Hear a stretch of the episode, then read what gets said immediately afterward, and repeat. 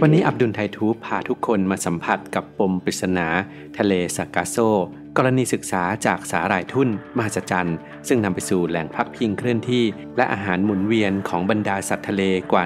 122 ชนิด อีกทั้งยังผลักดันให้เกิดสนธิสัญญาทะเลหลวง เพื่อปกป้องรักษาระบบนิเวศไว้ให้ลูกหลานในอนาคตได้ใช้ และศึกษาต่อไป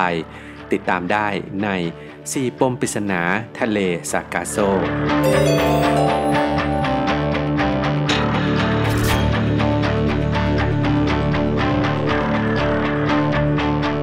1. แหล่งพักพิงเคลื่อนที่อาหารหมุนเวียน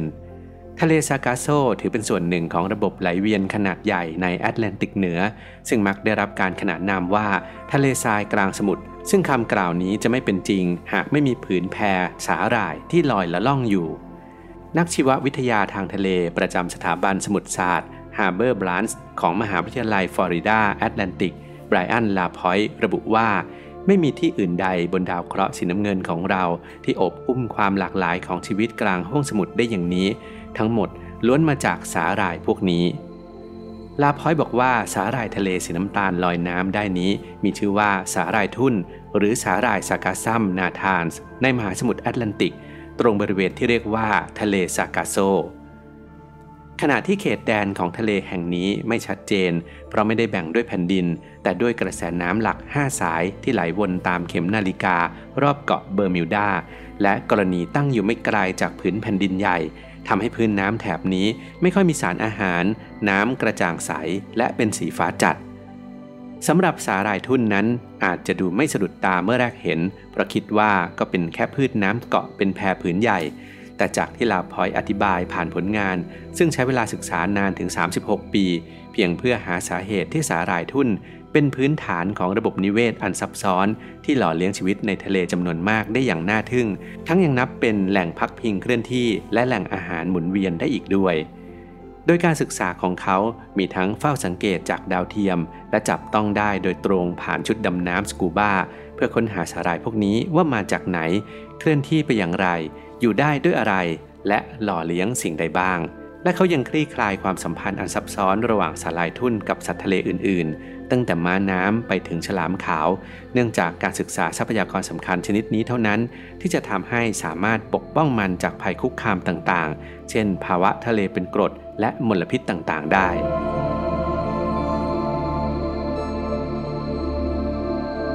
2. จุดกำเนิดสนธิสัญญาทะเลหลวง ขณะที่เรือเอสพอรันซาซึ่งเป็นเรือรณรงค์ของกลุ่มกรีนพีซที่เดินทางมาศึกษาทะเลสกาโซมองว่าทะเลนี้มีลักษณะเฉพาะที่มีความแตกต่างกันมาก เนื่องจากกระแสน้ำสงบนิ่ง แต่กลับล้อมรอบไปด้วยกระแสน้ำที่แรงที่สุดในโลกและนี่เป็นสิ่งที่ทำให้ทีมนักวิทยาศาสตร์ สนใจสำรวจสิ่งมีชีวิตและพืชพันธุ์ที่อาศัยอยู่ในทะเลซากาโซ การสำรวจมหาสมุทรของคณะเดินเรือเอสพอรันซาเริ่มต้นจากพื้นที่บริเวณขั้วโลกจนถึงพื้นที่ในขั้วโลกใต้ รวมเป็นระยะเวลา 1 ปีเต็ม โดยมีเป้าหมายหลัก เพื่อเปิดโปงภัยคุกคามในท้องทะเล และเรียกร้องให้องค์การสหประชาชาติ ประกาศรับรองสนธิสัญญาทะเลหลวงกำลังถูกคุกคามโดยมนุษย์ โดยใช้วิธีการเก็บข้อมูล 4 แบบด้วยกัน เริ่มจากการสังเกตจากบนเรือ การดำน้ำตื้น เพื่อสำรวจป่าสาหร่ายสากาซัมที่แผ่ปกคลุมทะเลสากาโซ มีการใช้เทคนิคถ่ายภาพแบบ black water หรือการลอยตัวดำน้ำกลางน้ำในเวลากลางคืน การใช้แสงพิเศษเพื่อจับภาพสิ่งมีชีวิต และสำหรับวิธีการสุดท้าย คือการตรวจหาร่องรอยทาง DNA จากโปรตีนในน้ำทะเล ซึ่งจะช่วยให้สามารถระบุชนิดพันธุ์ของสิ่งมีชีวิตในน้ำ ในช่วง 48 ชั่วโมงที่ผ่านมาได้ การศึกษาครั้งนี้จะช่วยขยายความเข้าใจต่อโครงข่ายอันเป็นเอกลักษณ์และซับซ้อนของสิ่งมีชีวิตในมหาสมุทรได้ดียิ่งขึ้น แต่ก็เป็นเรื่องที่น่าเศร้า เพราะนอกเหนือจากข้อมูลความหลากหลายทางชีวภาพแล้ว ก็ยังพบพลาสติกเป็นจำนวนมาก 3. แหล่งที่อยู่ของสัตว์ใกล้สูญพันธุ์ การสำรวจของ Greenpeace ยังพบสิ่งมีชีวิตอันน่าทึ่งในบริเวณน่านน้ำทะเลสกาโซด้วย หนึ่งในนั้นก็คือวานสเปิร์ม หรือวานหัวทุย ที่เป็นวานชนิดพันธุ์ที่ใหญ่ที่สุด และได้ชื่อว่าเป็นสัตว์ที่มีสมองใหญ่ที่สุดในบรรดาสัตว์ทุกชนิดในโลก เช่นเดียวกับโลมาวานหัวทุยใช้ระบบเสียงสะท้อน หรือ echolocation เพื่อค้นหาและลวงเหยื่อ และคู่ต่อสู้ที่สำคัญของวานหัวทุยก็คือหมึกยักษ์ ทั้งจากตำนานเชื่อว่าต่างก็มีขนาดตัวที่ใหญ่เช่นกัน ขณะที่ความจริงแล้ววานหัวทุยนั้นกินหมึกหลากหลายชนิด รวมไปถึงปลาบางชนิด เช่น ปลากระเบน และฉลามเมกะเมาส์ฉลามน้ำลึกขนาดใหญ่ที่พบได้ยาก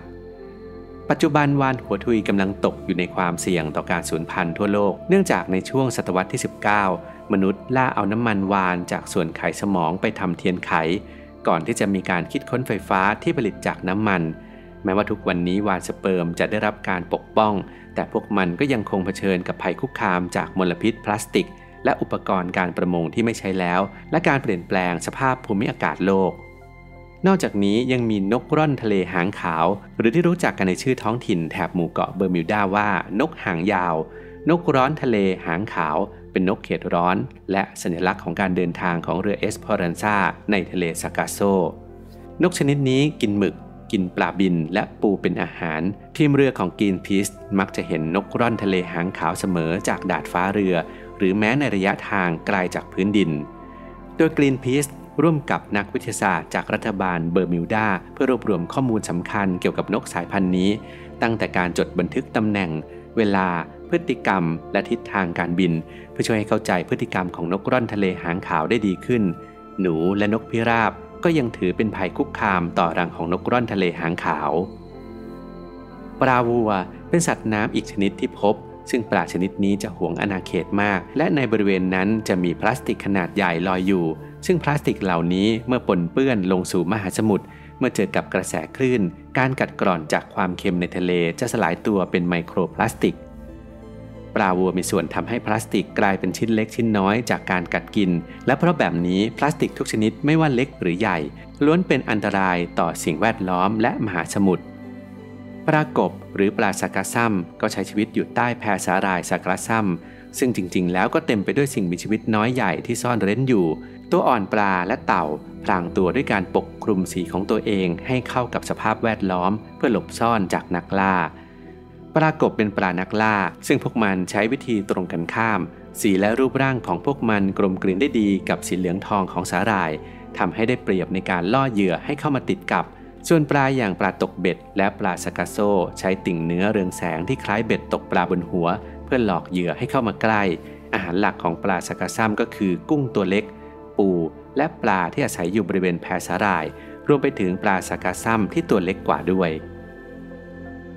ปลานกกระจอกหรือปลาบิน ในเวลากลางวันเป็นเรื่องยากที่จะจับภาพของปลาบินได้ เพราะว่ามันเคลื่อนไหวได้อย่างรวดเร็ว แต่ในเวลากลางคืนกลับตรงกันข้าม นักดำน้ำสามารถถ่ายรูปปลาบินได้ด้วยเทคนิค Black Water ซึ่งก็เผยให้เห็นถึงความสวยงามของปลาชนิดนี้ปลาบินเป็นวงของปลากระดูกแข็งวงหนึ่ง ซึ่งมีชื่อทางวิทยาศาสตร์ว่า Exocetidae ตามธรรมชาติมีชนิดพันธุ์ของปลาบินมากกว่า 50 ชนิดพันธุ์ อาศัยอยู่ในทะเลเขตร้อน แม้ว่าจะได้ชื่อว่าปลาบิน แต่ปลาชนิดนี้ไม่ได้มีปีกบินแบบนกแต่อย่างใด แต่ลักษณะการร่อนคล้ายโผบินของปลาบินนั้น ประมาณใช้ครีบอกหรือครีบหูที่มีขนาดใหญ่มากเป็นตัวพยุงช่วย แล้วเร่งว่ายน้ำด้วยความเร็วมากกว่า 65 กิโลเมตรต่อชั่วโมง ปลาบินนั้นสามารถอยู่กลางอากาศได้นานอย่างน้อย 10 วินาที ความสามารถเฉพาะตัวของปลาบินเกิดจากการปรับตัวเพื่อหนีจากสัตว์นักล่า 4. แหล่งที่อยู่ปลาไหลโปร่งแสง ทีมนักวิจัยของ Greenpeace ยังพบปลาไหลโปร่งแสง ซึ่งเป็นตัวอ่อนชนิดพันธุ์เดียวกับปลาไหลในระหว่างการดำน้ำถ่ายภาพ ในช่วงเวลากลางคืนในทะเลซาคราโซด้วย โดยเรื่องราวของปลาไหลสายพันธุ์ยุโรปและอเมริกานี้ เป็นหนึ่งในหลายสิ่งมหัศจรรย์ของทะเลแห่งนี้เพราะเมื่อปลาไหลโตเต็มที่จะอาศัยบริเวณปากแม่น้ำและแม่น้ำใกล้กับชายฝั่งของทวีปอเมริกาเหนือ